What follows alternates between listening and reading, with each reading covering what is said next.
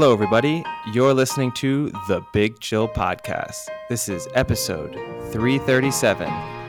We've got sound bites.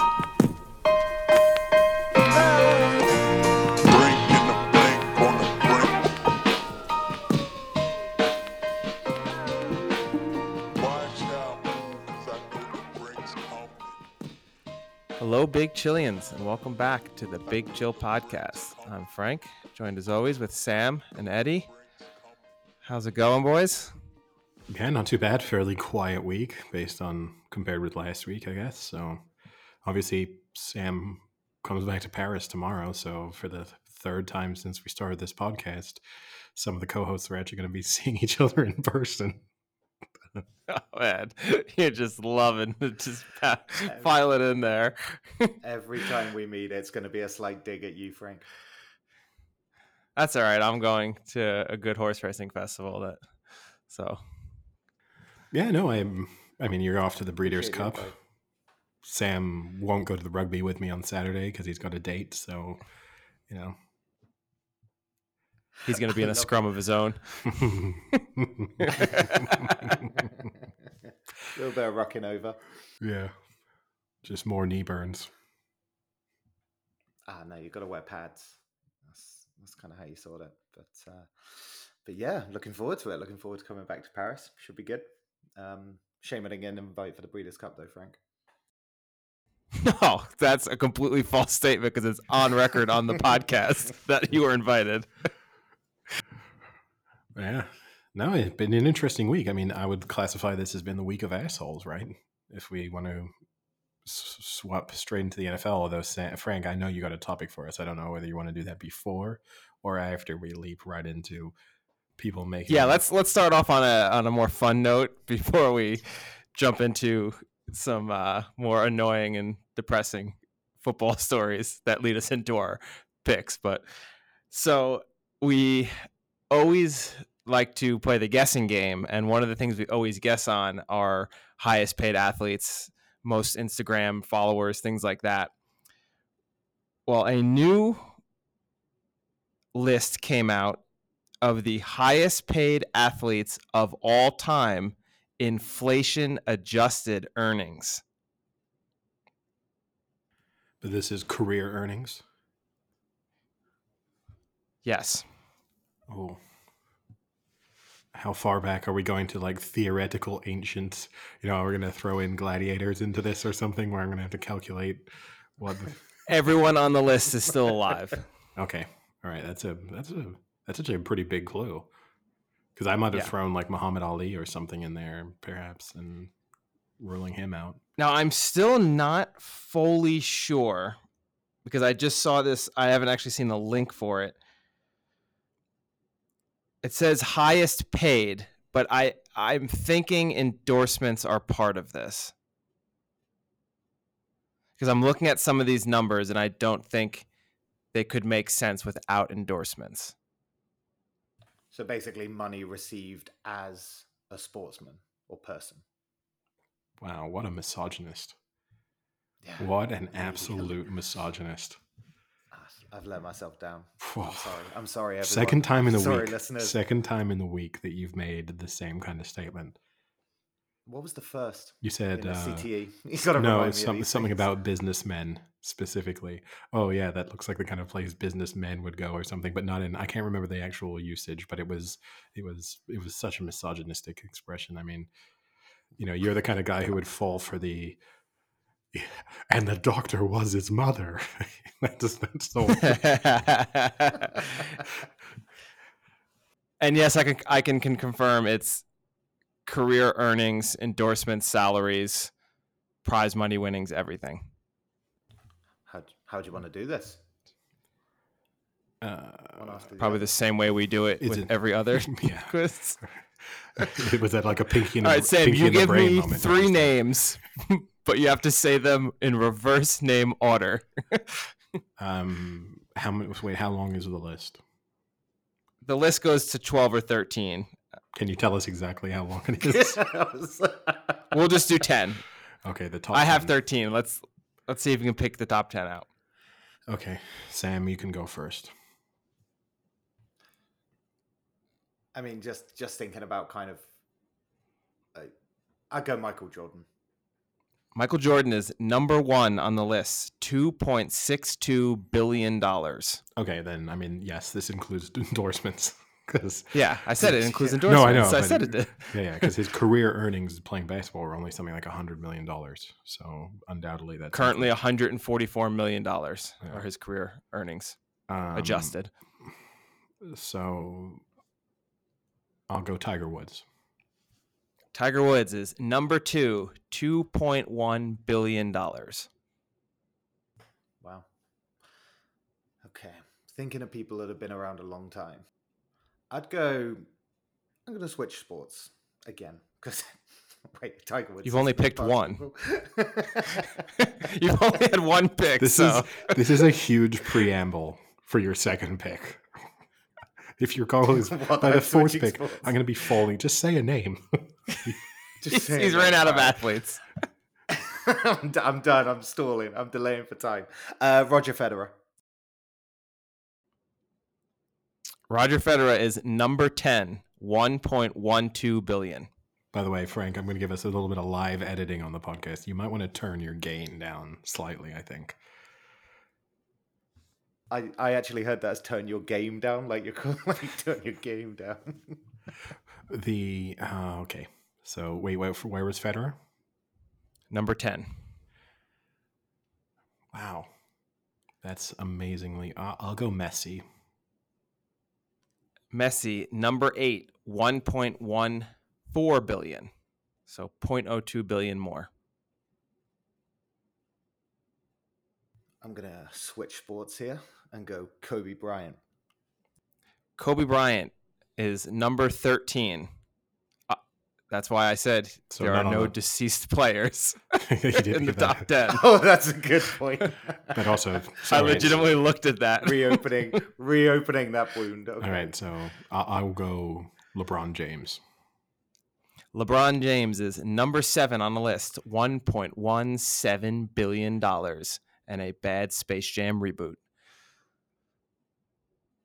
I don't think that really helped aid the scenario. But, um, I, I guess I'd go Cristiano Ronaldo, as Messi was in there.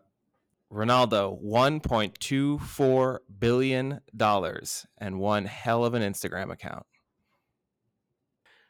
There's why picks for days. Why are these quantified second parts to the money? Um, Tiger Woods, two billion and a great nine iron. No, a great video game. Come on.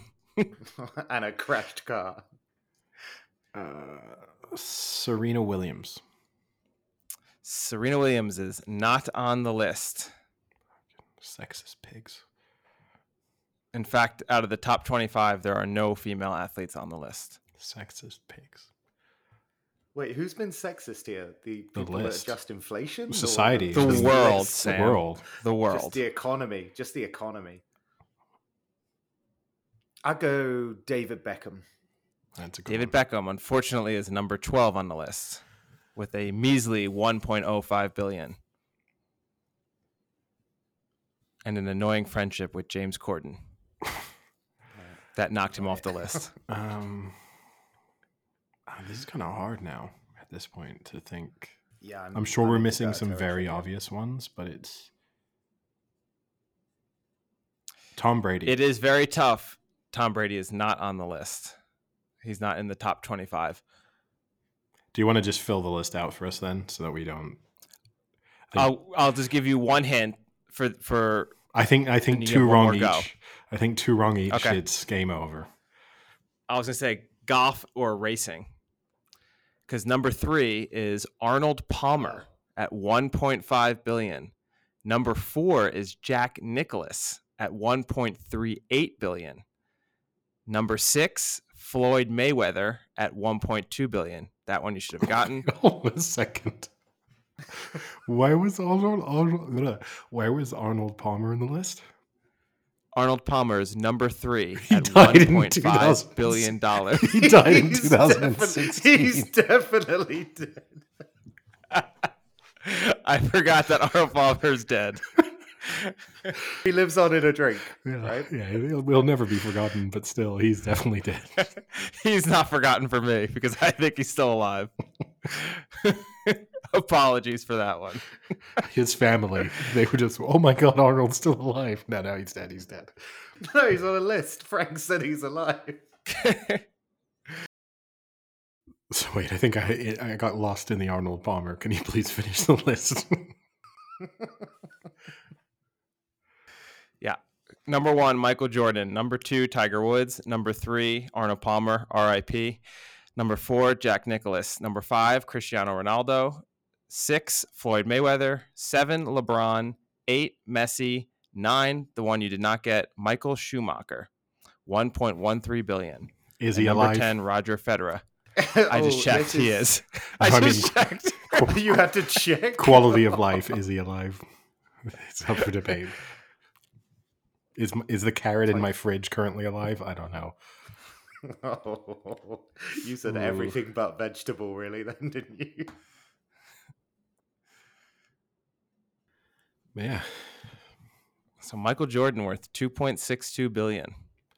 And have you? Been... How much do you think he actually has in his accounts? Oh, I think he's all right. Even with his gambling problem, I think he's all right. I yeah? think he's just making money hand over fist. I think it doesn't matter. I think that would be part of the problem, that you'd really have a gambling problem externally, because you just he'd be making money faster probably than he can even spend it. So I don't know what level of bet you then need to place to have it be remotely interesting. I will say, I mean. I don't know if this is true, but I feel as if Floyd Mayweather kind of flirts on the, is he living comfortably or is he, and he has made one point two billion dollars. And to think that someone could be a few years away from overspending and being close to having to sell some of his assets is insane. Well, when you buy your entire entourage, like supercars, that's kind of... kind of going to drain the bank somewhere, yeah. Isn't it? I mean, I guess if you Speaking of supercars in, in Las Vegas.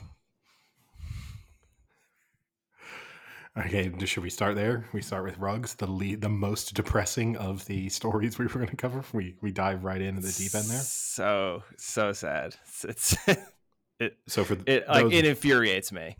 So for those not familiar with the story, uh, Ruggs, the Vegas Raiders wide receiver, at about three thirty, twenty-two on, years old. Yeah, three thirty on Sunday morning, was driving somewhere and crashed his Corvette into the back of another person's car. At the moment that, of impact, he was driving at over, over one hundred twenty miles per hour.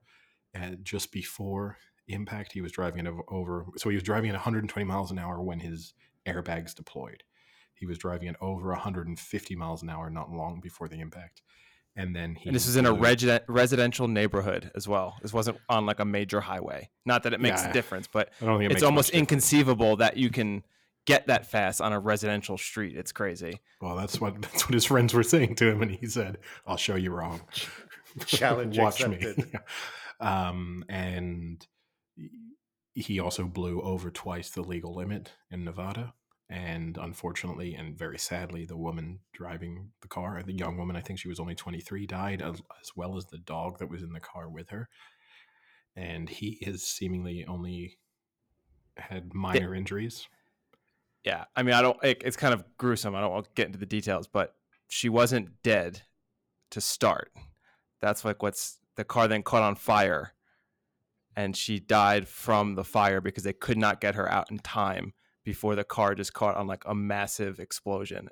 The video, it but, the car almost like explodes in the video. It's insane. Wait, wait, wait. So you don't want to go into the gruesome details? Yeah, because there's a little more to it, actually.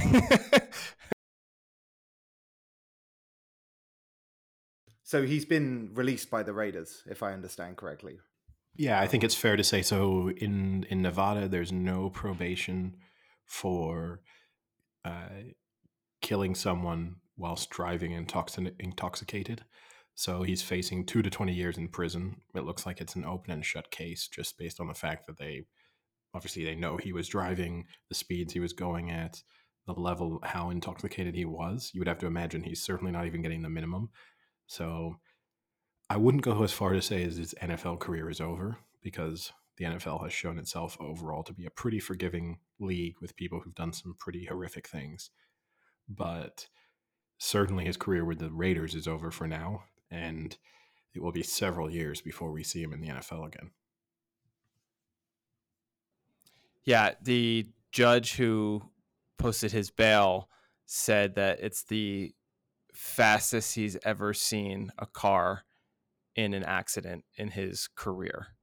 Like, it's I, one of the most I mean, horrific accidents he's ever seen, like, the statistics wise. It's pretty insane how you can be driving one hundred twenty and only have, like, minor injuries yourself. That kind of feels like pretty, pretty insane. Yeah, I mean, it's credit in a sense to the safety of standards Chevy and cars Corvettes. and and how well. I guess he had a seatbelt on. You'd have to assume, so he had some sense. I guess it's just mind blowing to me that people earning the amount of money that he is earning. I mean, it's unacceptable for anyone to do this. To get in a car and drive when you've had too much to drink is unacceptable, no matter who you are. Or or drive one hundred fifty miles an hour in a residential street. Look, it's unacceptable to drive one hundred fifty miles an hour anywhere. Anywhere, yeah. Like, even if you're on a motorway, um, it's not acceptable. But yeah, to combine those. But to, to me more, it's just how you don't have the common sense or people around you. You know, I'm assuming at some point he wasn't alone, and so that someone wouldn't have said to him, hey, like, leave the keys, call yourself an Uber. That's the... Well, he was the... he was with his girlfriend in the car. Okay, so... Yeah, you would have hoped that out of two, one of you would have had the common sense to say, this isn't what we're doing right now. Yeah, and I, I mean, we've talked about this several times, but I just don't understand, as an athlete, the amount of money you make, how are you just not Ubering? At at the worst, doing what the, whatever the nice Uber is, that would be like your limit, you know, but in a grander scheme, how can you not just have a driver on retainer? I mean, it's not that expensive. For the amount of money he probably spent on that night out, it would have been nothing compared to just getting a private driver to pay one hundred fifty dollars to drive them around. It just, I don't get it. He's probably has more money on his watches than he does. He would have spent five years of hiring a driver. It's crazy. And Eddie, you made a great point that teams should be instituting this. Yeah, I would think if I was the owner or general manager of a professional sports team, and just given the fact that you have athletes who are prone to making, young athletes with a lot of money who are prone to making dumb decisions, I would just give them all access to an Uber business account and tell them, look, if we find out you were driving after midnight, even if you weren't intoxicated, you're getting fined. Like, that simple. There is no reason for you to be driving yourself after a certain time of night, unless you can tell us it was an emergency, I was taking my wife to the hospital, or, you know, like, there are circumstances where you might let it slide. But now, even that policy can only go so far. You're not with them at the time, so you can't stop people from doing stupid things. But yeah, all around. But I mean, hey, the good news is that uh, Giants wide receiver Kadarius Toney weighed in on the action and said, "We young, everybody makes mistake." Mistakes. Y'all looking at the situation like this or that, because it ain't y'all. Having so much to say, he know he messed up. Don't drag him for it. That's goofy to me. Just pray for the families involved. Pray, hand praying emoji, one hundred emoji. That's insane. That's just so insanely tone deaf at the, at the idea that somehow this is like some sort of system going against him or something like that. It, it's kind of, it's also, again, that point of like having an Uber account just to stop people doing this. It's almost like a social media manager at these clubs will be like, could no one talk about this? And if you do... Oh, I'm sure they got told that. I'm sure they got told that. And Judge, the co- head coach of the Giants, had to make a statement in front of the team, and then a public statement in which he, he said, we need to think about what we spe- say and consider whether or not we... talk about certain subjects. But again, a lot of these guys are idiots, and they won't be looking at this situation. They won't be looking at this and saying, he's probably his friend, right? Or someone he knows. He's not thinking about the fact that someone died and that you can be rightfully criticized for this isn't just a simple mistake. Like, it's not him just getting pulled over tw- twice the legal limit and you say, look, we all make dumb mistakes. He got away with it this time, kind of, you know, like this didn't happen. This is a, a mistake with massive, massive, irreversible consequences. Yeah, for, I mean, for sure. It, you know, it's it, it, you're right. It's one thing to be driving under the influence, which isn't acceptable, but to be driving under the influence and driving in the, the way that he is driving is absolutely insane. And that is, I mean, you're literally risking your life and someone else's life at that point. Even if there's no one else on the road and you're going one fifty, one sixty miles an hour, you're risking the person in the passenger seat's life. I mean, that's crazy. Yeah. It's, it's not the, the most comical thing, is it? Like, you look at like Hugo Lloris's drunk driving, right? When he got found and vomited, that was, that was the comical side of what could be tragic. But this yeah. is just the absolute I mean, reason. That's the thing with a lot of D U Is, right? They're, which is part of the problem. They're amusing when you either get away with it totally or when you just get a ticket. There are aspects to it that can be a little bit funny. When you see the video of someone getting out of their car and stumbling, the thing to think about is the fact that obviously there's massive dangers and risks associated with it. But, you know, it is funny to have a story of Hugo Lloris getting pulled over by the police and throwing up as he winds his window down. But the, re- the reality is it's not funny, right? It's it's the same thing that Ruggs has done. It's just he was lucky enough to either not do something quite as dumb or to get pulled over before he was able to do something just as dumb. But moving swiftly on, maybe, from an incredibly... Wait, wait. Did you see also another tone-deaf tweet? Did you see... David Carr, brother of Derek Carr, his tweet after that was it's a pretty similar also one just to Tony's, as bad. Right? Yeah, it was basically, um, my it was like mark my words, Derek Carr is still gonna win the M V P even after all of this. Now or like now that this has gone down, wait and see just how good he still is, or something like that. It was really bad. Yeah, it's not good. It's not smart. But as we've seen across... Also a former Giant player. And look, we're going to get onto later in the episode, right? We're going to get onto another former Giant player whose family didn't do him any favors with his their own social media posts. So it's going to be a little bit of a theme, I guess, across it. But moving on from an incredibly depressing topic to a slightly depressing topic in terms of touching on the pandemic that we've obviously all been touched by over the past two years, but Aaron Rodgers, who will be missing this weekend's game against the Chiefs, the biggest slice of luck that the Chiefs have had all season. One might even say evidence of perhaps an N F L-wide conspiracy theory to have Mahomes and, and the Chiefs make the playoffs, but testing positive for COVID, seemingly, I guess we can make lighter remarks about it based on the fact that he appears to be perfectly healthy. But the thing that was confusing about it was that he had previously implied that he was vaccinated. However, it was immediately clear that he was not vaccinated because as soon as he tested positive, they announced that he would be missing the game. Had he been vaccinated, he would have had the possibility of having two negative tests before the game and being able to play. So the fact that they immediately ruled him out was an indication of the fact that he was clearly not vaccinated. Now, he said he those, was immunized.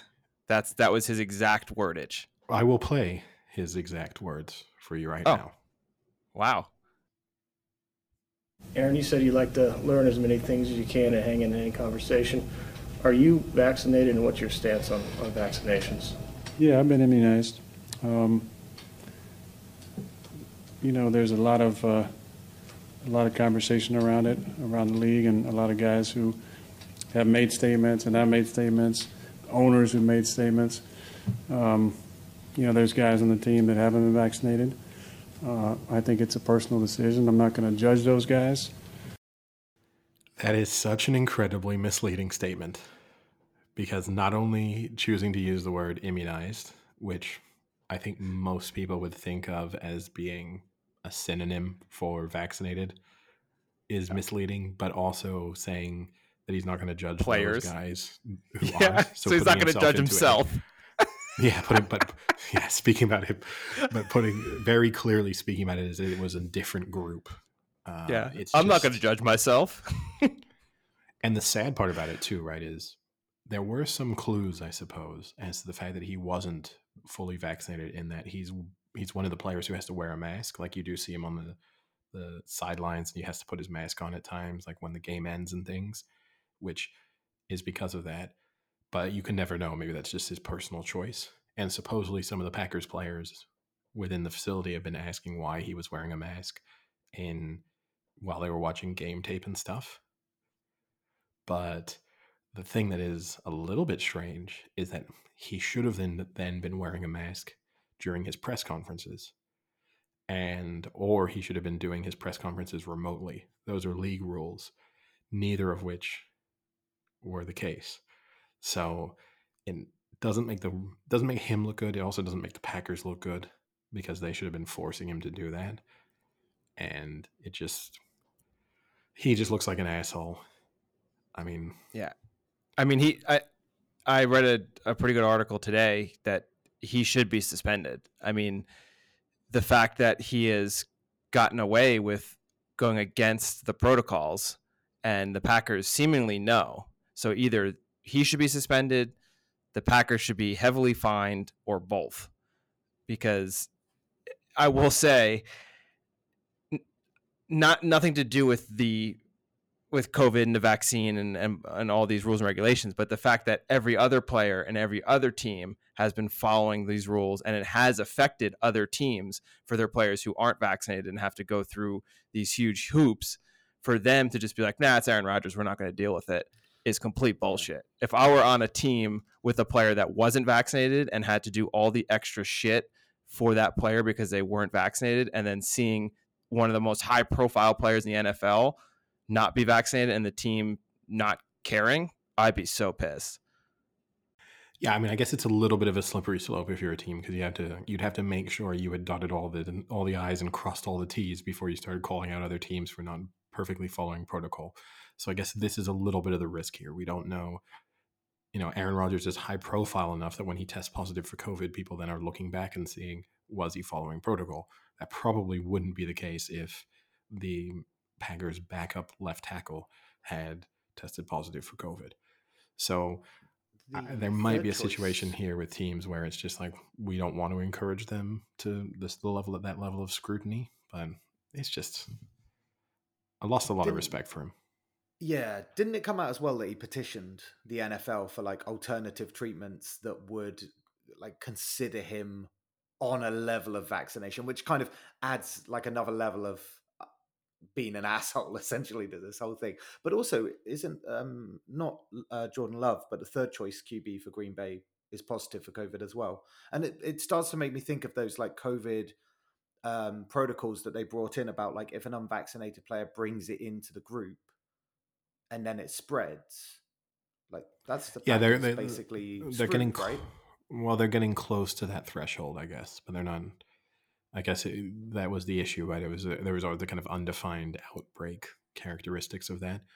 But I mean, yeah, look, he's already he's obviously a little bit cuckoo with his homeopathy or whatever it is he's doing that he thinks is curing him and protecting him from all the ills of the world. But and that's part of what bothers me. Like Kyrie Irving, we can kill for having stupid positions on stuff. At least he has the balls to make clear what his positions on there are. Or or Beasley, the wide receiver with the Bills. He's an idiot, but at least he's true to himself and comes out and makes the statement as to what he believes in and opens himself up to be scrutinized and debated. But in the Aaron Rodgers mode, which was, I want to sort of skirt slash flirt with the rules, but at the same time, I want to make it seem as if I'm following them, so that no one really questions what I'm doing, I think. And he's too smart, right? There are players who you might listen to that press conference and think that either they didn't understand what the differences in the words were, or that someone, you know, they weren't doing it intentionally. But Aaron Rodgers is too smart to think that when he was specifically getting asked, are you vaccinated? And he says immunized back. He knows exactly what he's doing. And he thinks he's he's got away with it in the, I haven't said I'm vaccinated. I mean, it Spicy. it also Spicy. blows my mind with the, like, he's against the vaccine, but yet he does homeopathic medicine, which is literally a pseudoscience. And one of the things they do is, for instance, if you have like irritable, like skin conditions, they'll treat your skin with dilute amounts of a toxin like poison ivy to build up your immune system. So he won't get a vaccine because he's probably going to claim like he's getting COVID, but yet he'll treat his body with toxic substances to defend them. It makes no sense. Isn't, isn't that the thing with homeopathic medicine, is that they treat you with the... Yeah, with like ailments. Really dilute, dilute amounts. This is, just what like, Frank, this is just what Frank said, Sam. Yeah. No, but it's like, you said like poison ivy, but it's like, so does that mean like if you're being treated for COVID, they would actually give you the tiniest bit of COVID? No, they would probably give you, I would say they probably give you some similar virus that would boost your immune system. But but the other thing is, it's they give you like such dilute amounts that they're not actually even giving it to you. So it's really not working in the first place in most instances. It's just like the fact that that's what he's buying into, but isn't buying into legitimate science that people are going to win a Nobel Prize for, is insane. Yeah.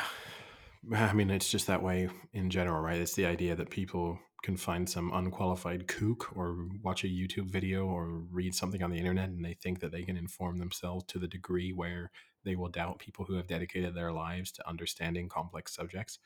It's, it's mind-blowing, but...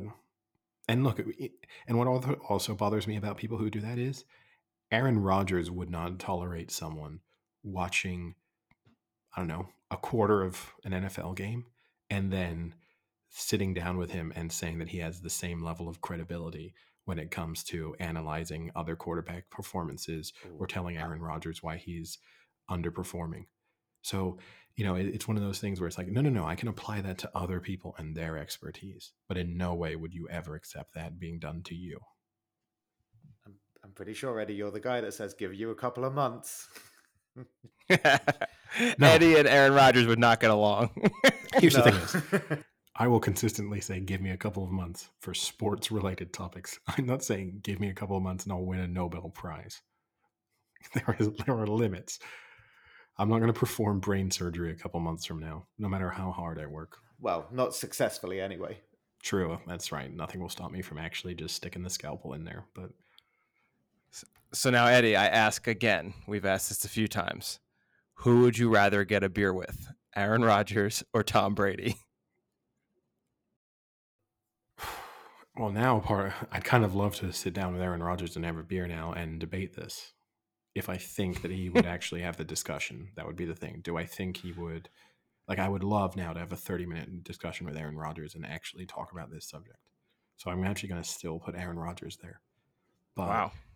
There's okay. the risk that he isn't interested in having someone talk to him about the subject.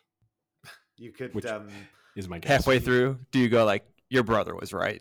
You're an asshole. I bet your brother's vaccinated. That would just be. That'd be my statement. Yeah. You could get him the um, in the Mitchell and Webb sketch show, you know, where they do the homeopathic beer, and it's basically just a pint of water with like a single drop of beer in it. So you get him a nice homeopathic beer to swill it down. But the thing with the Packers, right? They're seven and one, and now they've got the Chiefs. He'll miss the Seahawks game as well. So theoretically, they're going seven and three, and I wouldn't necessarily say jeopardizing okay. much. Hold on, hold on, hold on. But... Wow, wow, wait, jeez. I mean, we yes, haven't gotten to think, our picks yet, Sam. So, yeah, not to give away. I think they will now lose to the Chiefs, but I I wouldn't go so far. Depending on what we see from Jordan Love at quarterback this Sunday, I wouldn't go so far as to say that they'll lose to the Seahawks. I mean, the Seahawks are atrocious. Has like, has this opened the door for Jordan Love? Um...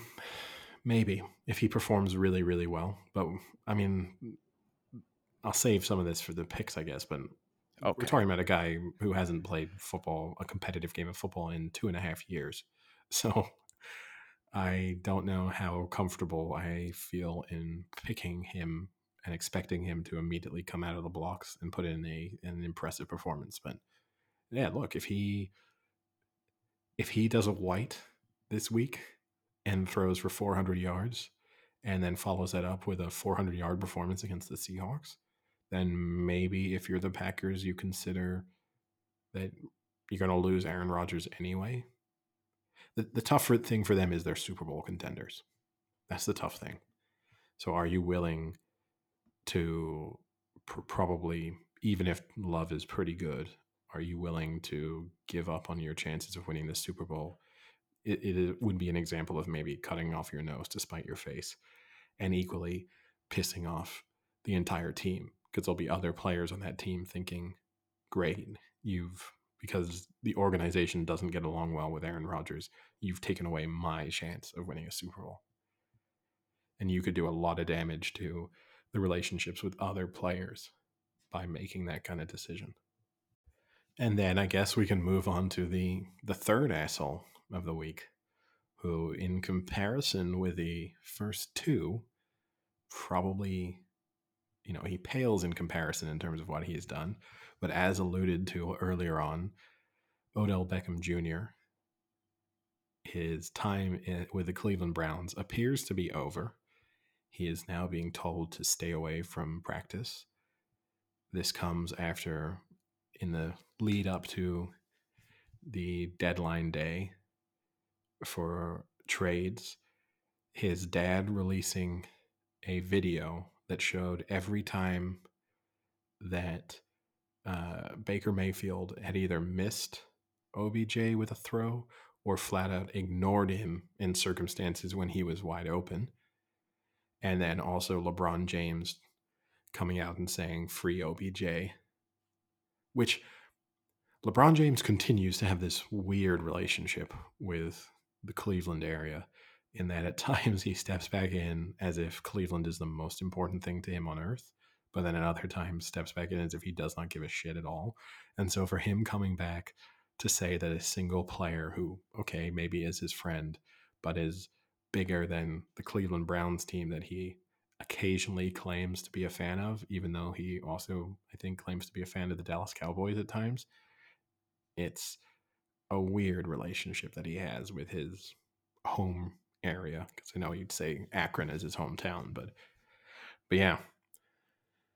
I found the fallout to the O B J incident to be interesting. People say, some people coming out and defending him and saying it's a problem with the coaching and Baker Mayfield, and also saying that O B J shouldn't be held responsible for what his dad does. To me, it's impossible to believe that he wasn't aware of what his dad was doing. And more to the point, even if you, you can come out and kind of say, hey, look, it wasn't right. My dad's just worked up over this and he cares a lot about me, but it wasn't right for him to come out and do that. Like, there would be a way to do that and to kind of try and diffuse the situation, which he hasn't done at all. Do you think we will ever see him play for the Browns again? Um, I, I, I'm not sure. I, I think when you kind of get the, the Browns to kind of say, like, stay away from practice, et cetera. But I, I don't know if it's even justified. I mean, you look at May, Mayfield's stats, he's only got, what, like six t- touchdown passes this season? So is it kind of just not working for any of the receivers rather well, than it just being a focus of O B J, right?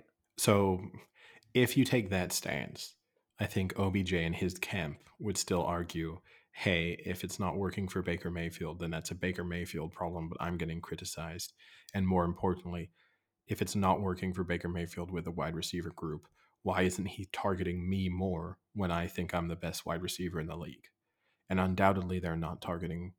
I think he had one target in, or two targets, I think, in the game of the weekend, one of which he didn't look great when he chickened out of going he, for it. He half-ass tried to catch it. Yeah, with one throw, hand while turning the other out, way. Not coming down. Yeah, yeah, which turned out to be a crucial drive, right? Because that was a go-ahead drive that would have won them the game. That yep. would have put them, I think, around the twenty-yard line where he chickened out. It was right but, before Landry fumbled. Yeah, but so yeah. So Mayfield responded. Do you have that audio? You want to play that one, Eddie? No, I don't have that queued up. All right. He said, deliberately not throwing the ball to an extremely talented player that I've done a lot of work with. It's an opinionated statement. I'll say that. So I, I, I, I don't, I just don't think, I don't know. I, I think it's a little bit of both of Mayfield isn't a hundred percent, but I agree. I'm sure Odell is open on plays, just like every wide receiver in the N F L is open on a bunch of plays that they're not missed. Every game you watch, there's at least a dozen times where a player is wide open and the quarterback can't get to him. I mean, it's tough. It's not easy, you know, but when I have seen Odell play, and like the player referring to where he, you know, made a bad attempt to try and get the ball, you see that a lot. And that's the part I think you can't see is in the mindset of a receiver. Like when I watch Cooper Kupp, he goes hard every play, you know, and whether he gets the ball or not, it's the same intensity, the same commitment and everything. Whereas when you watch O B J play, he takes plays off for sure, one hundred percent. And that's, I mean, that's the type of thing that you don't want to see. And that attitude is infectious. I mean, he's best friends with the other main wide receiver on the team. So there's definitely going to be some influence there. You know, it's, I think you just got to cut it loose. I'm very surprised they didn't trade him, or they just couldn't get anything for him at this point. So I think the issue with the trade is no one really wanted him. And in particular, because he would have actually cost a decent amount of money this year. No one wanted him. So I think he has eight million dollars in guaranteed money for this year remaining. But next year, so at the end of the season, they'd be able to waive him and not take a cap hit. So in all likelihood, you'd have to guess that they're just going to sit on him until the season's over. Although at this point, it doesn't make any difference. So that you could see them cut ties. I think when you look at good, well-run organizations in the N F L, and if we kind of think of the Patriots as being the prime example of a team that has found ways to always put individuals and egos behind team goals and interests, there's no way Bill Belichick still has him on the team. He is long gone. Traded, cut, whatever it is. Bill Belichick would have cut him in the middle of a game if he thought he was being detrimental to what the team was trying to achieve. I mean, he is very much living off past reputation at this point. Like, if all we'd ever seen of O B J was the stuff he'd done with Cleveland, which, okay, is one thousand-yard uh, season, but fundamentally a lot of injuries and a lot of drops, a lot of unimpressive performances, there's no way anyone even cares about this storyline. It's just the fact that four or five years ago, he was having some pretty good years with the Giants, and he has one of the most iconic catches in the history of the N F L. Take, I mean, really take that catch away, and this is a much smaller story storyline. Yeah, and it's uh, it's slightly depressing to watch because, I mean, you look at his first three years in the N F L, and he was on pace to be one of the best receivers ever. I mean, three years of thirteen hundred plus yards to start his career, with at least ten touchdowns in each one of those three seasons. I mean, that's amazing. That those are great statistics. And then, you know, from there, it's kind of just started to go downhill where he, the issues of his character and his emotions letting him, you know, dictate his play. And then, yeah, you're right. He went to the Browns, had an okay season, but ever, ever since then, he's just never been the same. So it's... It's it's, it's also injuries, right? Which we can't yeah. overlook. It's not even just his mindset or his work ethic. He has been plagued by injuries for the last five or so years, even before he left the Giants, right? So he is not the same athlete that he was three seasons into his N F L career. And so that there's a reality check that he needs to do as well, that he's not as quick. His athleticism in terms of making the same spectacular catches is not the same. And so, I mean, he's not a top twenty wide receiver in the league. If, if he put, I don't even know if he's a top fifty wide receiver right now. And if if there were teams out there who thought that he was a top fifty wide receiver, he would have been traded. Yeah, especially like the Saints. Their team now, Michael Thomas out for the year, don't have that many great receivers. Well, I think the Saints wanted him, but they wanted the the the Browns to pay for him. But I mean, if you really wanted him, right? No, no, exactly. But I think they wanted him, but it was like, no, no, no, you pay the eight million dollars, yeah. which is like reminiscent, right, of that line in Moneyball when he's speaking to the player in the batting cage. And the, oh, the cue guy, it up. You have that, you have that line? God. The guy has the ego and he says, you know, I'm the highest paid player on the team. And I'm going to get these numbers wrong, but he says something like, you know, you're paying me eight million dollars this year to, to play for your team. And he's like, no, the I'm only paying you two million dollars. The Yankees are paying you six million dollars.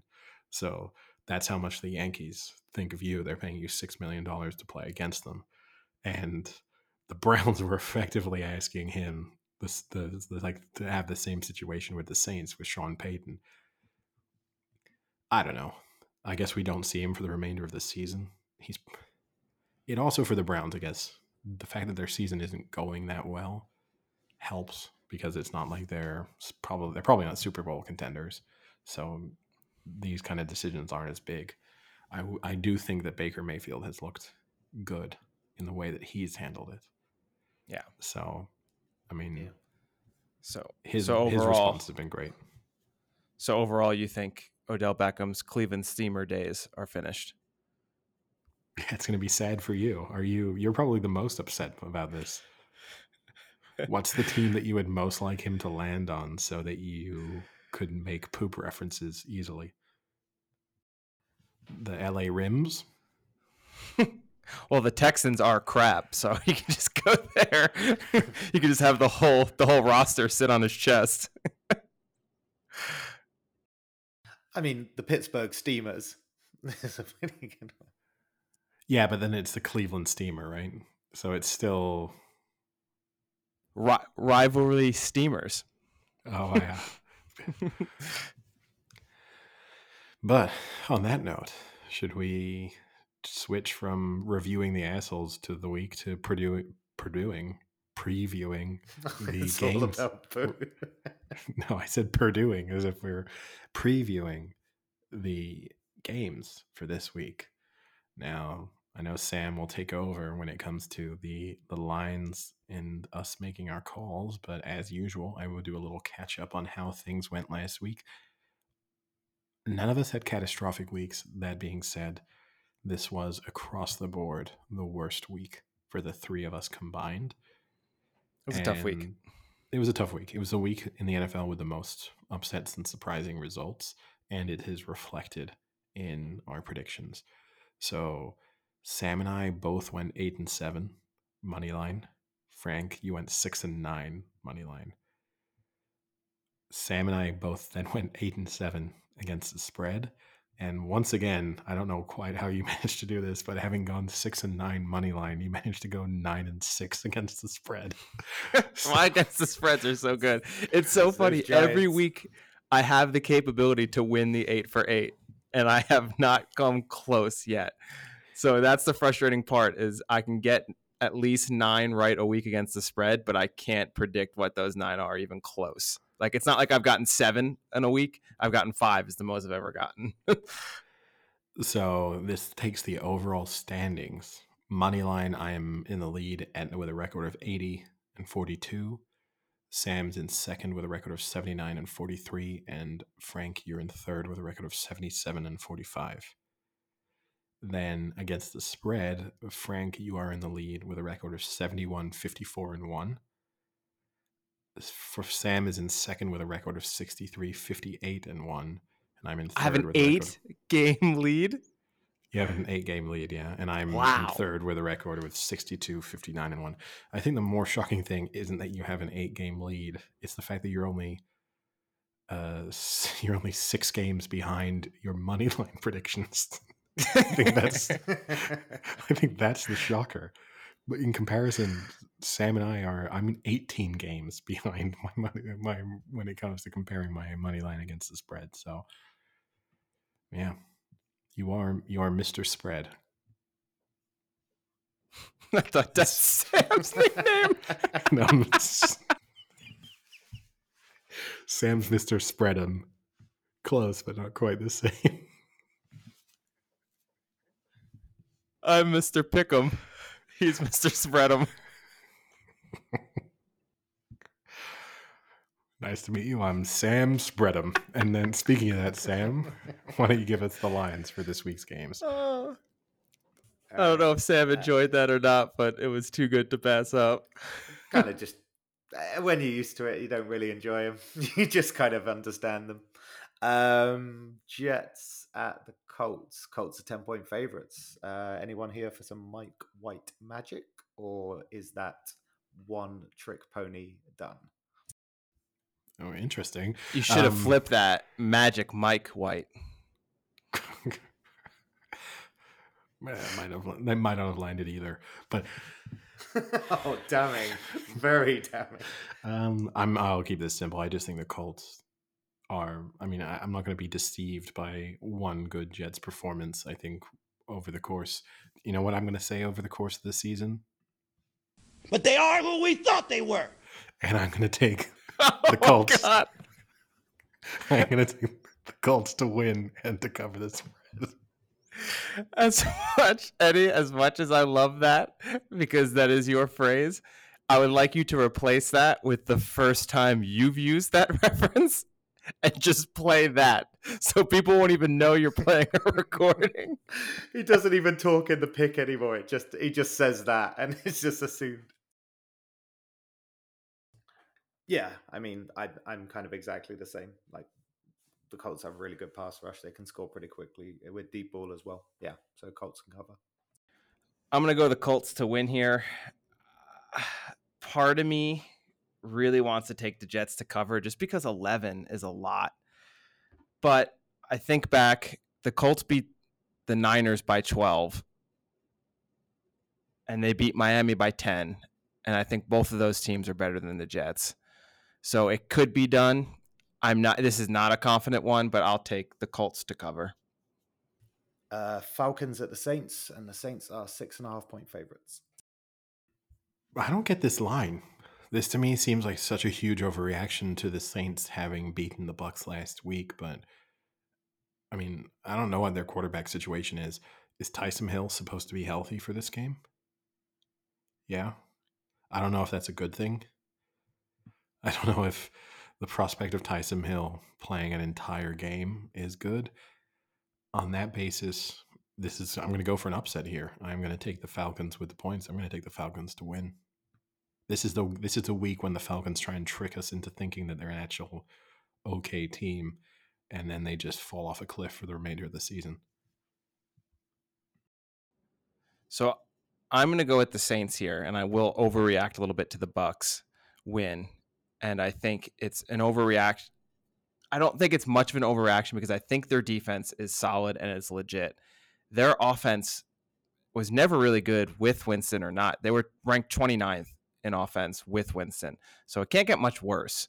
Um, and, you know, who knows? Maybe if they have Hill back and Simeon, they can kind of do what they were doing with Winston and Hill and put them back and forth. And maybe that trick play kind of mentality will will infuse some more some more points. But I think the Saints defense here is what's going to step up. So I'll take the Saints to win, the Saints to cover.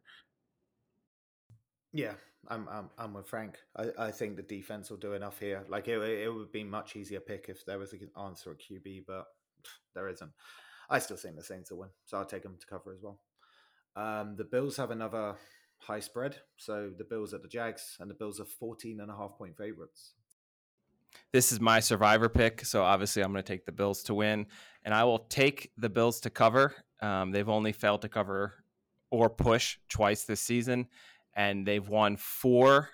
They've won all five of their games by at least fifteen points, so I don't expect that to be any different. And the other side of the coin, the Jags have lost seven of their ten by at least fourteen points. So when you combine both of those, I think the Bills should cover this game. You could see what happened what was that last week when they looked like it was going to be a close game, and then the Bills just kind of pulled away at the end and made it a two three score game. So you could see that happen again maybe, but I think they can cover this. Yeah, I mean, I think I kind of put the Bills, we've seen this with other teams in the past. We saw it, last, I mean, yeah, last week where there was three three. At halftime, something like that, but just the prospect of trying to shut them down for four quarters. Sooner or later, they're going to have some big plays, and they're going to score a few touchdowns, and I just don't see how the Jags can keep pace with them. So I'll take the Bills to win and the Bills to cover. Yeah, um, exactly the same. I think the Bills have such an easy um, ability just to pull away very quickly and whenever, really. So I, I, I think this will be a bit of a procession. So yeah, Bills to win and cover. Um, Browns are the Bengals, uh, and the Bengals are two and a half point favorites. Um, as as we've already alluded to, the Browns' offense is firing. Maybe the Bengals were a little bit found out by the Jets. It's an intriguing game, I, I think, because it's it's real good gauge on where these two are. But um, what do you guys think?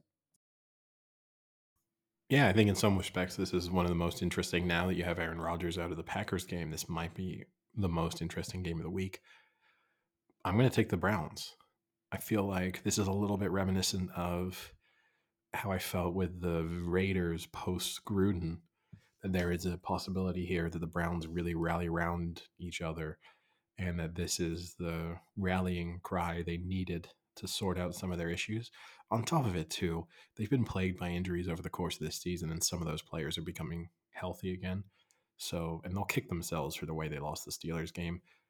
I think the really annoying thing from that Steelers game is that they should have just rested uh, Mayfield for one more week, which is something we actually spoke about the week before, but that Keenum could have got them the win against the Steelers, and then you could have had a healthier, not healthy, but healthier version of, of Baker coming into this game. But I'm just not convinced or sold on the Bengals, and I think I think the Browns are the better team. And I think O B J being gone is meaningless because he's done nothing all season. So yeah, Browns to win, Browns with the points. I mean, yeah, both coming off losses, but you know, even even that Bengals loss, even though it was frustrating, you know, they still got thirty-one points. You know, they got forty-one against the Ravens, thirty-four against the Lions, so they're still a really good scoring team. Um, and I've just got a feeling that they will win this game simply. It's dumb, but simply by it's got a feeling. It's got a feeling. No, no, no. I just think I, I just think they have more on offense at the moment, to be honest. So I'm going to take the Bengals and do cover. For me, I'm going to go with Sam here, and I'm going to go at the Bengals. So besides that Chargers game the Browns played, that was the, what, forty-five forty-two game. That was the my worst ever pick in picking an under, probably in my N F L betting career. It was done by the first quarter. Besides that game, the last four out of five games, the the Browns have scored ten, seventeen, fourteen, and fourteen. Now, I know their defense is good, but I expect the Bengals to put up over twenty points, and I just don't see the Browns. They're just not a high-scoring team right now, and it's it's scary, and you're going to have to be a high-scoring team against the Bengals. And the Bengals have a good defense, too, so I don't expect this to be, you know, oh, the Browns have been playing good defenses, that's why they're not scoring. I think the Bengals have a decent defense, so uh, oh, really? I'm going to take... Tell that, yeah. tell that to White and the Jets. White's an anomaly. Magic Mike lit him up, but I'm gonna go Bengals to win, Bengals to cover, or with the points, I guess. Uh, Broncos at the Cowboys. Cowboys ten point favorites. No Von Miller at the Broncos. Dak Prescott's back. For me, this is a pretty easy one. I think they'll crank up on offense with that Von Miller loss. So yeah, I'm taking the Cowboys in the cover. I'll be quick. Yeah, I think the Cowboys are a pretty consistent machine. So I'll take the Cowboys to win, Cowboys to cover, better defense, better offense. I'm assuming Dak is back for this week, although it didn't seem like it hurt them that much to have him out last week. But yeah, I'll take them win and cover. Same. Uh, Dak should be back, even if they're not. Uh, Rush played pretty well. Broncos were a bottom twelve. Bottom ten defense anyway, even before Von Miller left. So they're going to be even worse now. Uh, I think the Cowboys will put up another thirty-five, forty points, and the Broncos cannot do that. So I'll take Cowboys to win, Cowboys to cover. Alrighty. Uh, Raiders at the Giants, and the Raiders are three-point favorites. I mean, for me, like the, the Giants just are so banged up as a team at the moment. There are just so many injuries, and I, I think the Raiders are actually playing pretty well, even though they're a bit of a mess off the field. So I like the Raiders here, so I'll take them to win and cover. Yeah, uh, Raiders, two straight wins coming off a bye. I know they have that travel to the East Coast, might screw them up kind of thing, but uh, I just think the Giants are kind of a little bit in disarray with these injuries. And while they did play well against the Chiefs, I think the Raiders right now are a better team than the Chiefs. So with that mindset, I'll take the Raiders to win and to cover. Yeah, I mean, I guess there's a lot of doubts at the moment as to who exactly will be turning up for the Giants on Sunday, as they've had some outbreaks, right? COVID and COVID positive tests, which supposedly uh, might be false positives because they've the second tests have mostly come back negative. But yeah, I think the Raiders are obviously not a great week for them with what's happened with Ruggs, and so that's a question mark that is impossible to know how they will react to that and what. what impact that will have on their offense and them as a team. But I think the Raiders are actually pretty good. So I'll take them to, to win and to cover. Uh, Vikings at the Ravens, and the Ravens are six point favorites. Do you think the, um, like, buys are always good when you get thrashed, right? And the Ravens obviously got thrashed by the Bengals. So I guess this will probably help them. But, um, you know, Vikings got pretty creamed by the uh, Cowboys last time out. So, does it affect it at all? Yeah, I mean, you, you guys know my motto, right? Always take a good team after a loss, especially when they're coming off a bye with that loss. No, but I'll I'll take the Ravens here. This, though, to me, is the Vikings trap game. This is when everyone looks at this game, says the Vikings couldn't even beat a backup Q B and looked pathetic doing it in their attempt. How do they have any chance against the Ravens? And then this is the game they win. It is a classic Vikings trap. I'm gonna take the, I'm gonna take the bait, and I'm gonna go with the Ravens to win, the Ravens to cover. They've won four of their last five post-bye games, and two of those uh, were or by a combined margin of sixty to twenty. So they're very good off the bye, um, and they've won two of their last three games this season with sixteen plus points. So I, I, they're a pretty high scoring team, except, you know, one or two blips. Uh, I'll, I, I think they can pound the Vikings here. Yeah. Um, yeah. I, I think, yeah, it falls into the category of a good team coming off a loss, extra time to prepare specifically for this game. You just don't know what you're going to get from the Vikings. So I wouldn't pick the Ravens here with any exceptional confidence, but I'll take them to win and to cover, and just think that their bad performances always feel like more of a blip than the Vikings' bad performances do. So, yeah. Yeah, I'm kind of in the middle of what you both just said. I think the Ravens will win, but it's one of those where I, I feel like the Vikings are a yo-yo team. No, no feelings on this one, Sam? No, I'm starting to realize that we all just need to, um, like, record sound bites of ourselves doing these things. So I'll just say it's just a feeling for, you know, fifteen games. Frank will just say I'll take oh, a team you... off a bye week, and you'll well, see. We could have some sound. Well, Sam, you could just use this instead.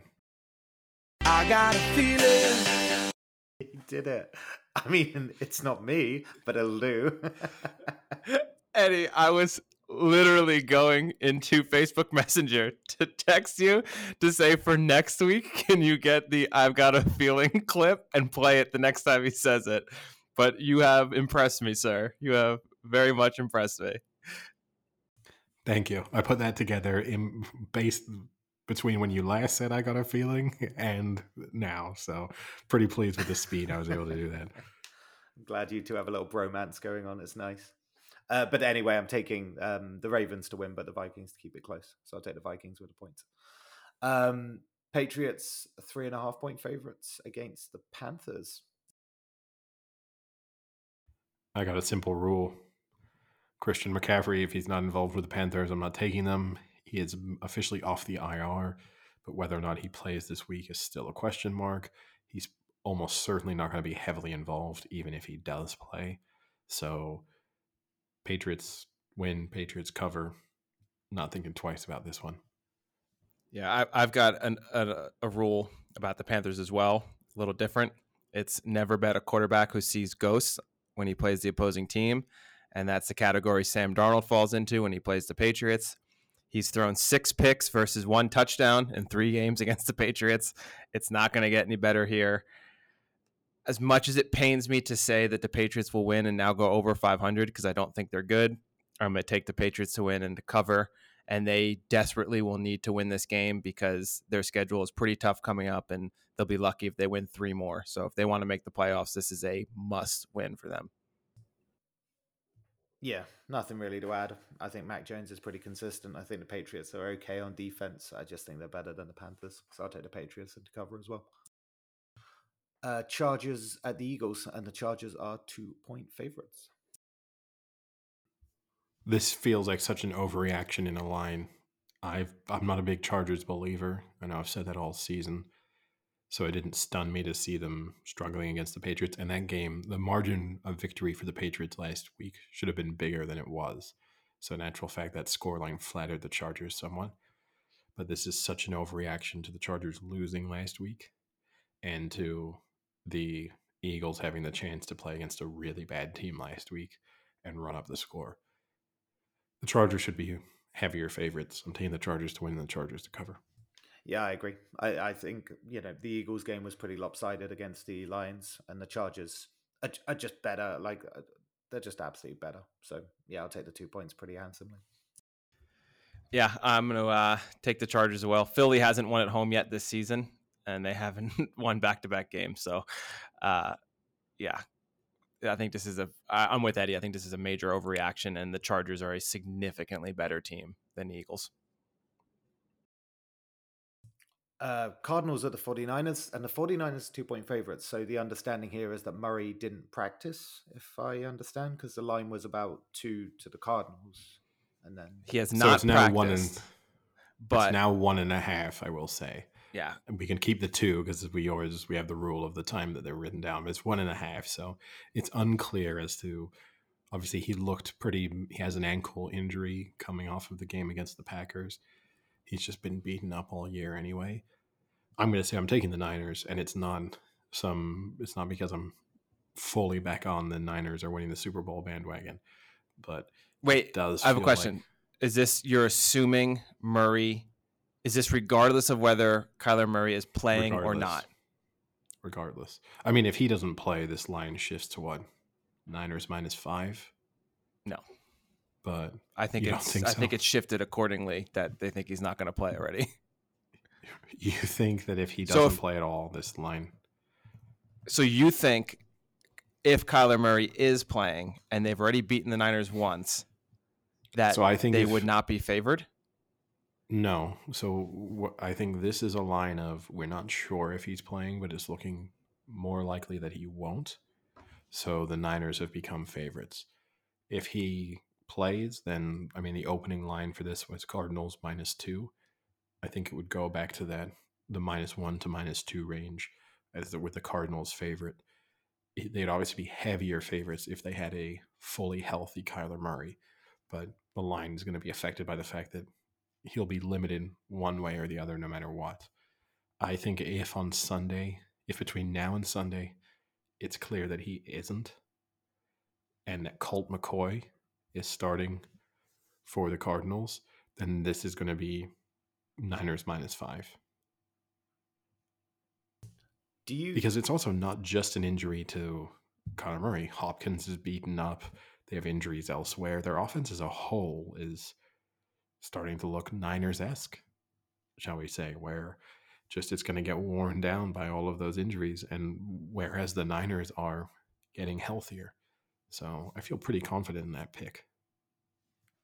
Do you ever get to the point where you just deliberately rest him for the sake of him constantly getting beaten up, or would you never do that in a divisional game?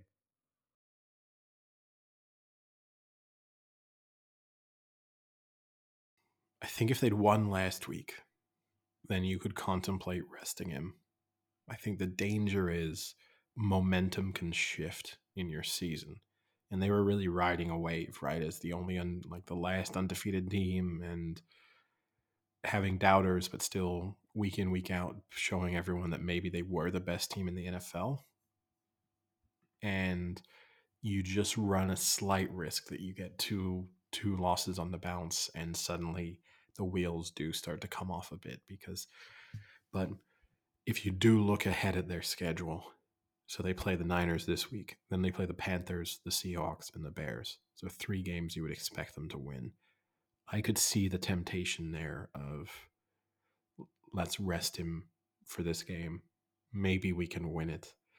But if we have him back next week, then we can guarantee that we win three in a row straight away. and that we're then set up for their tough game against the Rams, which obviously is taking on more and more significance every week. Um, Murray or not, I think I'm going to take the Cardinals here. I, I, they are a good outfit. They've also had a long, long break, haven't they? Uh, coming off the, the Thursday game to play in now in the late one. So I, I just think they're slightly better. You could play the Black Eyed Peas if you want, Eddie. I got a feeling. Okay, I'm kind of enjoying this actually. No, I'm in. I'm in. Cardinals into cover. Frank? Is he, is he asleep? I'm going to go with the Cardinals. I think Frank's, I think Frank's just sad that he doesn't have like a, a jingle, a little drop to uh, drop to come in after his picks now. Yeah, you're right. I kind of I, I need my jingle. I'm going to go with the Cards. Saying, we can just play him saying, uh, "You're listening to the Big Chill Podcast" for every pick. Frank, what do you think?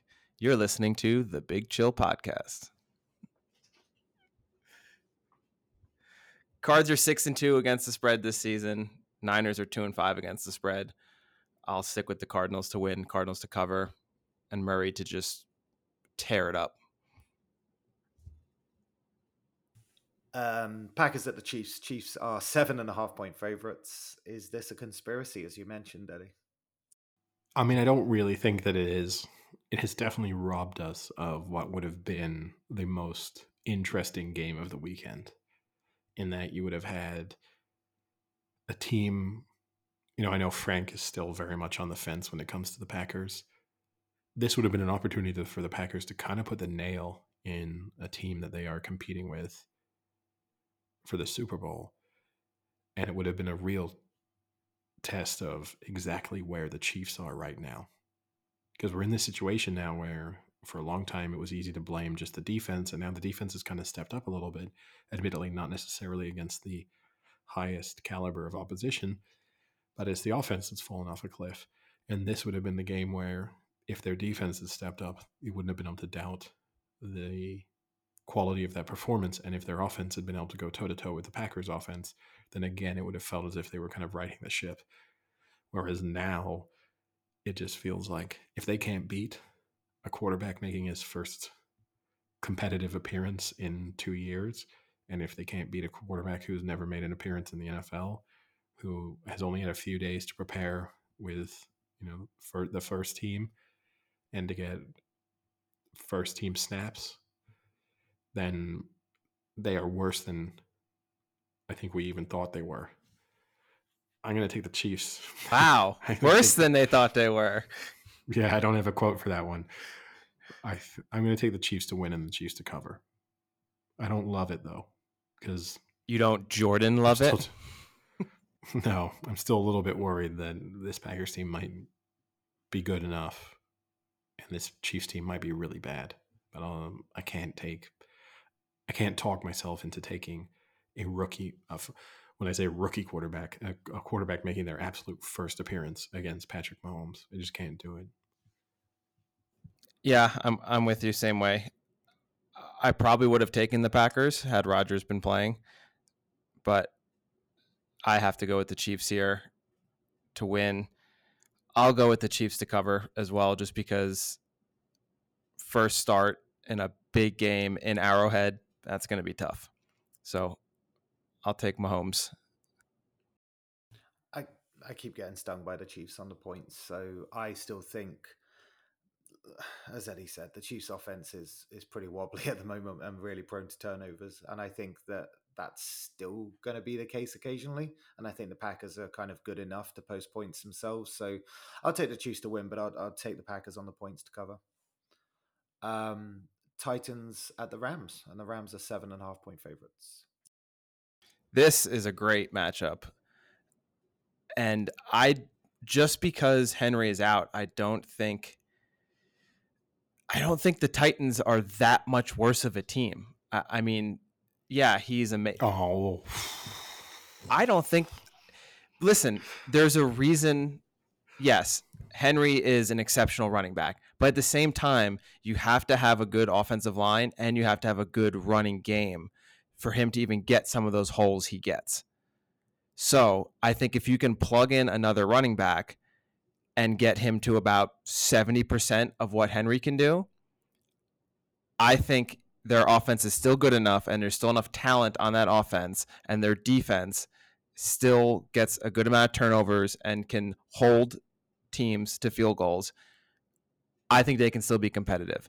I will take the Rams to win here, but I will take the Titans to cover. I think that is a little overreaction with a seven and a half point spread to losing a running back in a league where running backs don't matter.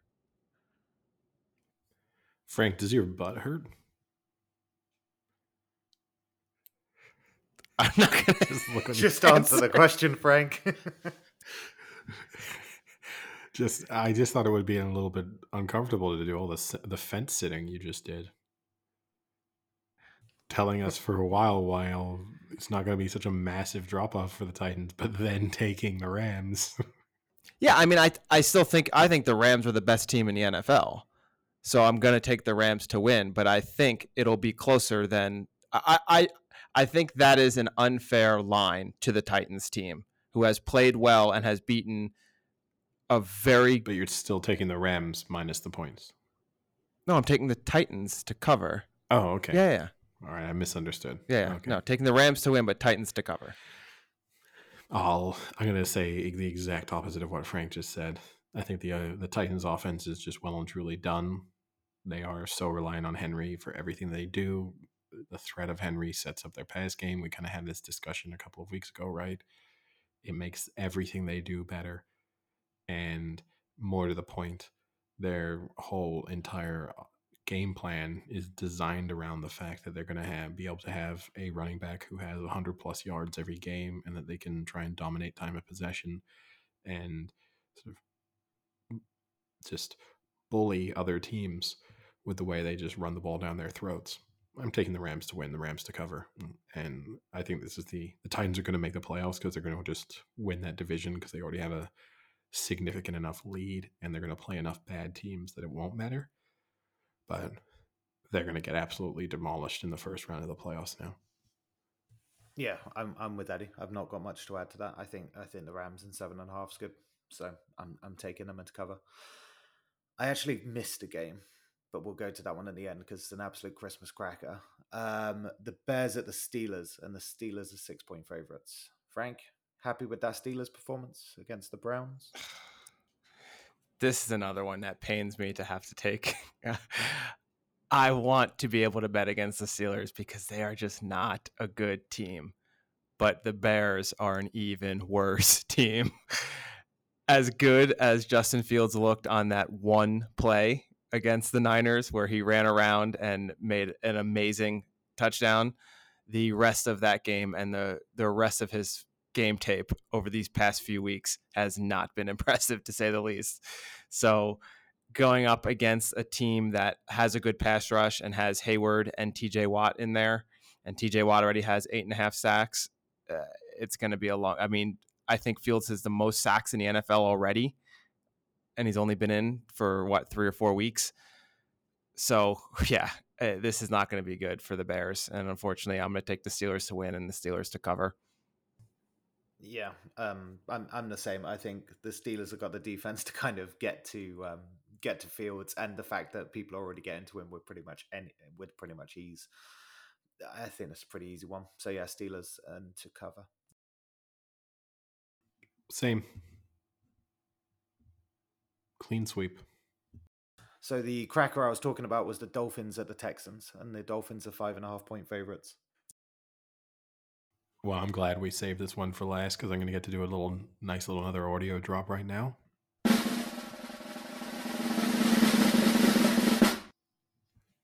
This is my Survivor pick of the week. I didn't I expect taken, that. Wow. I have, I have taken the Dolphins as my Survivor pick of the week, so I'm obviously going to pick them to win, and I'm going to take them to cover the points. I, yeah, I just think that the Texans are in a free fall, and the Dolphins have been really bad. And obviously only won one game, but fundamentally have been competitive in pretty much every game they've played in, even when the opposition has been good. So I think they will keep trying. And I just think they're just, the Texans are, I think the Texans are the worst team in the league. It's kind of close between them and the Lions, but I do think the Lions have, I think the Lions have now given up, but the Texans are the worst. And yeah, I expect the, the Dolphins to be able to get their, their second win here. I know you only need money line, but um, that game against the Rams was infuriating for uh, points bettors, right? Because it was it was a complete open shut case really early on, and then what they score at the end, like twenty-one in pretty quick succession, which meant that the line of the sixteen and a half weren't covered. Uh, it was it was infuriating to watch the Texans just post all those kind of like, well, the Rams kind of absolutely shit the bed, basically. But I'm with you. I think the Texans are atrocious. I think the Dolphins are a little better, but not by much. But yeah, I, I just can't take the Texans in any confidence to get close to this. So the Texans have one good thing going for them. Tyrod Taylor is back, so they can get rid of Davis Mills finally and put him back on the bench where he belongs. I don't think that's going to be enough because the rest of their team has given up. So I will take the Dolphins to win. I'm a little on the fence about the spread.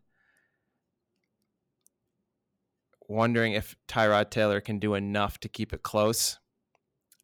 I will take the Texans with the spread. Right, I guess we can move on to a bet of the week then. A little bit of a catastrophic week for each of us last week. In my selections, I was undone by the Bengals. So I lost forty thousand to drop back down to... I like the way you say that. It makes you sound like you legitimately lost forty thousand dollars. Rough week. Lost forty thousand in my bets. to drop to drop all the way back down to my starting point of one hundred thousand dollars. Sam, you also lost on the Bengals. Bengals. And you lost fifteen thousand dollars. You are now heading towards bankruptcy. You're down to thirty-five thousand dollars. And Frank, you lost on the Browns. And so undone by the Steelers, the irony of it all. But uh, you're now down to eight, uh, sixty-eight thousand dollars. My bet of the week. This is going to be the first time I throw a non-N F L game. College football? Into my bet. No, no, no. Some some Premier League action for the first time. So my first selection is going to be Manchester City to beat Manchester United in the Manchester Derby on the lunchtime during the lunchtime kickoff on Saturday. They are seven to ten to win that game, and with that, I am going to throw in the Cowboys money line, the Dolphins money line, and the Niners money line. You really want to double dip on that Dolphins? Is it the survivor pick enough? No. And I am going to do just ten thousand. And the odds of that are four point one four. Okay.